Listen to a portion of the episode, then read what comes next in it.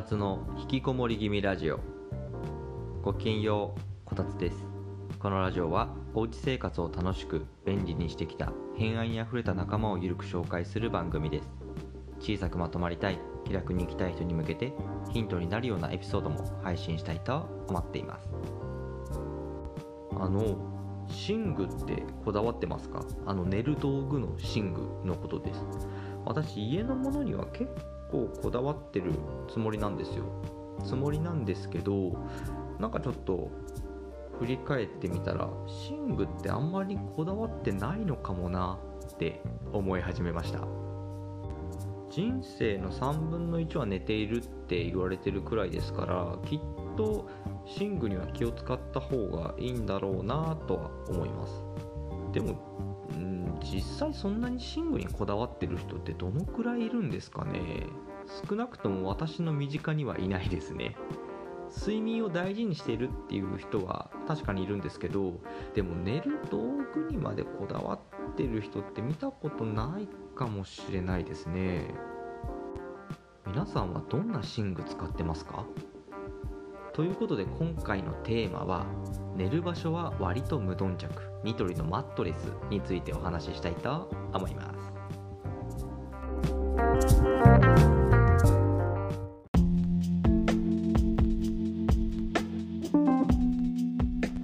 それではニトリのマットレスについてお話ししていきたいと思います。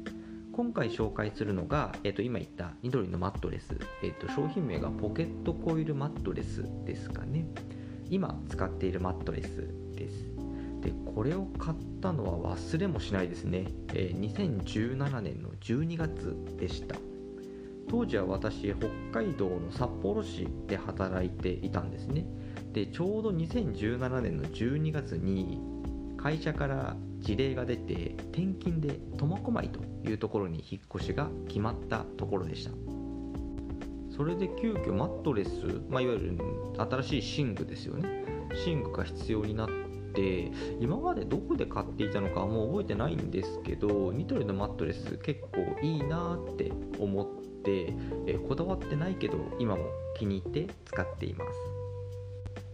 それでまず皆さんに聞きたいんですけど皆さんはベッド派ですか？布団派ですか？私はねずっとベッド派だったんですよ。で小学生くらいの時からベッドを使っていました。学生で1人暮らししていた時はソファーベッドとか使ったりもしたんですけど社会人になってからまたベッドに戻ったみたいな感じですね。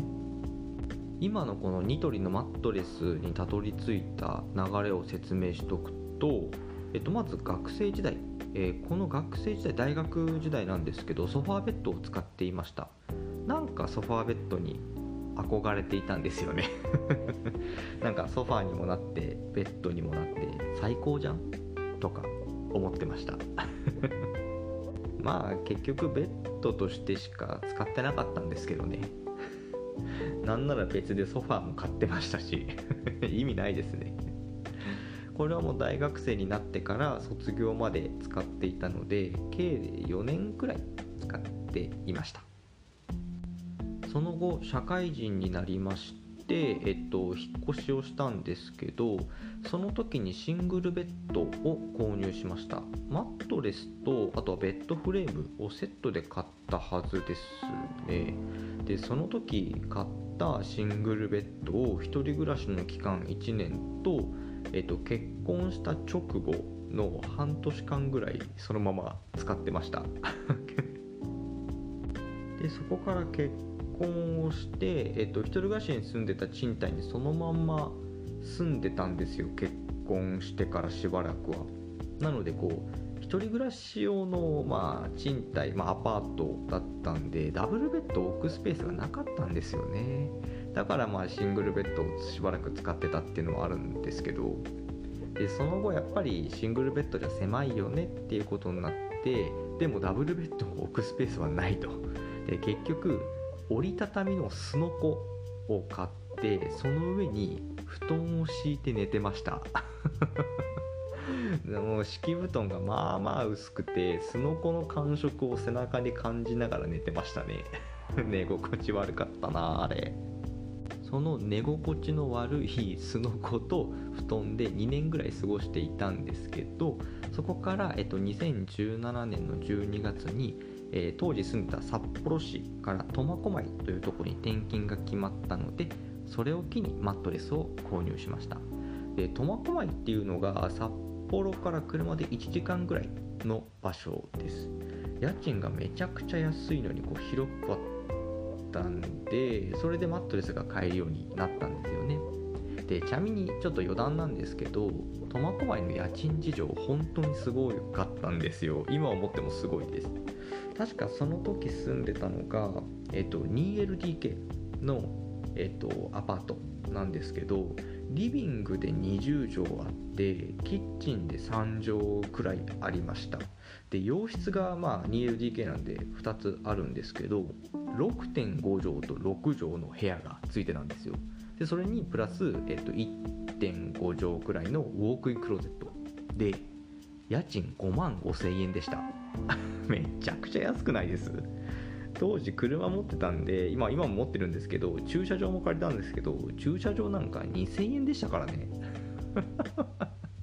田舎だなと思ったんですけど今思ってもめちゃくちゃ安いっすね。まあちょっと話はそれたんですけど家が広くなったんでダブルサイズのマットレスを購入しました。で当時そのマットレスを購入しようとした時にベッドのフレームも考えたんですけどまあそれまでスノコ使ってたしスノコでよくねっていう話になりましてそれまで使ってたスノコの上にダブルサイズのマットレスを置いて使っていました。まあなんなら今もその当時のスノコを現役で使ってますね。寝具の流れとしてはこんな感じです。それで札幌からまあ転勤で苫小牧に引っ越したタイミングでマットレスを買ったんですけど最初ニトリでマットレス買うつもりはなかったんですよ。なかったんですけどちょうどそれその時期だったかな。ニトリがねこのマットレスの CM を打ち始めたタイミングだったんですよね。よくなんか CM で見るようになったなって思ってたのを今ちょっと思い出しました。で評判も結構良さそうだったんですよ調べてたら。なのでまあ買い物ついでにちょっとニトリに見に行ってみたら予想以上に寝心地がいいんですよ。しかもそれまでまあちょっと検討してたマットレスより全然安かったんですね。その時見てたマットレスが結構10万近くするマットレスを検討していたんですけど同じような寝心地で半額近くだったからもうその場で購入しました。もう即購入ですよ完全に。それからもう5年以上使ってますけど不満は全くないし毎日快適に眠れています。私腰痛持ちなんですけどあんまり腰が良くなくてで今のマットレスにしてからなんか腰が痛いってことは特にないんですよね。体に合ってるのかな？さすがに長時間寝ていたら体痛くなったりはするんですけどでもちゃんと疲れも取れるし不満どころか高評価です。もし寝具をまあ新しくしようかなって迷ってる人がこれを聞いていたとしたらニトリのマットレスもぜひ検討してみてほしいですね。私が今使ってるマットレスはちょっと硬めのやつを選んだんですよ。こうニトリのマットレスもいくつか種類があって商品によって沈み具合が違うんですね。私はこうあんまりね腰が緩くないからあんま沈むのが嫌だったんでちょっと硬めのやつを選びました。まあもともと硬めが好きっていうのもあるんですけどあのそれで硬めのマットレスを買ってます。でまあよくある高級なやつだとシモンズとかサータとかもう絶対的にいいものなんだとは思います。なんですけどそこまでこだわっていないんだったらまあコスパ最強のニトリのマットレスもいいよって私は強くおすすめしたいです。そんな感じかな。はい。まあ実際寝具にそこまでこだわってる人っていないんじゃないですかね。いや いやごめんなさい。これ偏見ですね。まああの少なくとも私はそこまでこだわってないんです。こだわってないんですけど変なものは買いたくないって思ってます。きっと多分こう考える人は多いんじゃないかなって思います。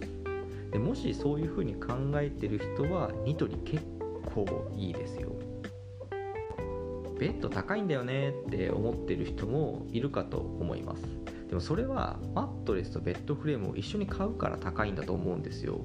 っていうかなんかマットレスと同じぐらいの値段しません？ベッドフレームって。なんかやっぱ頑丈だからかかな。高いですよね。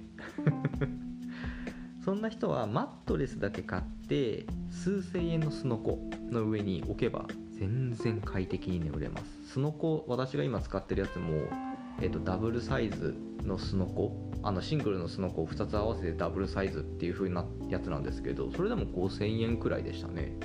コスパ最強だと思います。こうすのこの上にマットレスを置くっていうスタイルであれば、まあ、ローベッド見たくなりますし、まあ、下の方もあの通気も確保できるからカビ対策にもなります。なのですのこの上にマットレス節約にもおすすめです。はい。ということで今回はこの辺で。またお会いできるのを楽しみにしています。お伝えはこたつでした。したっけね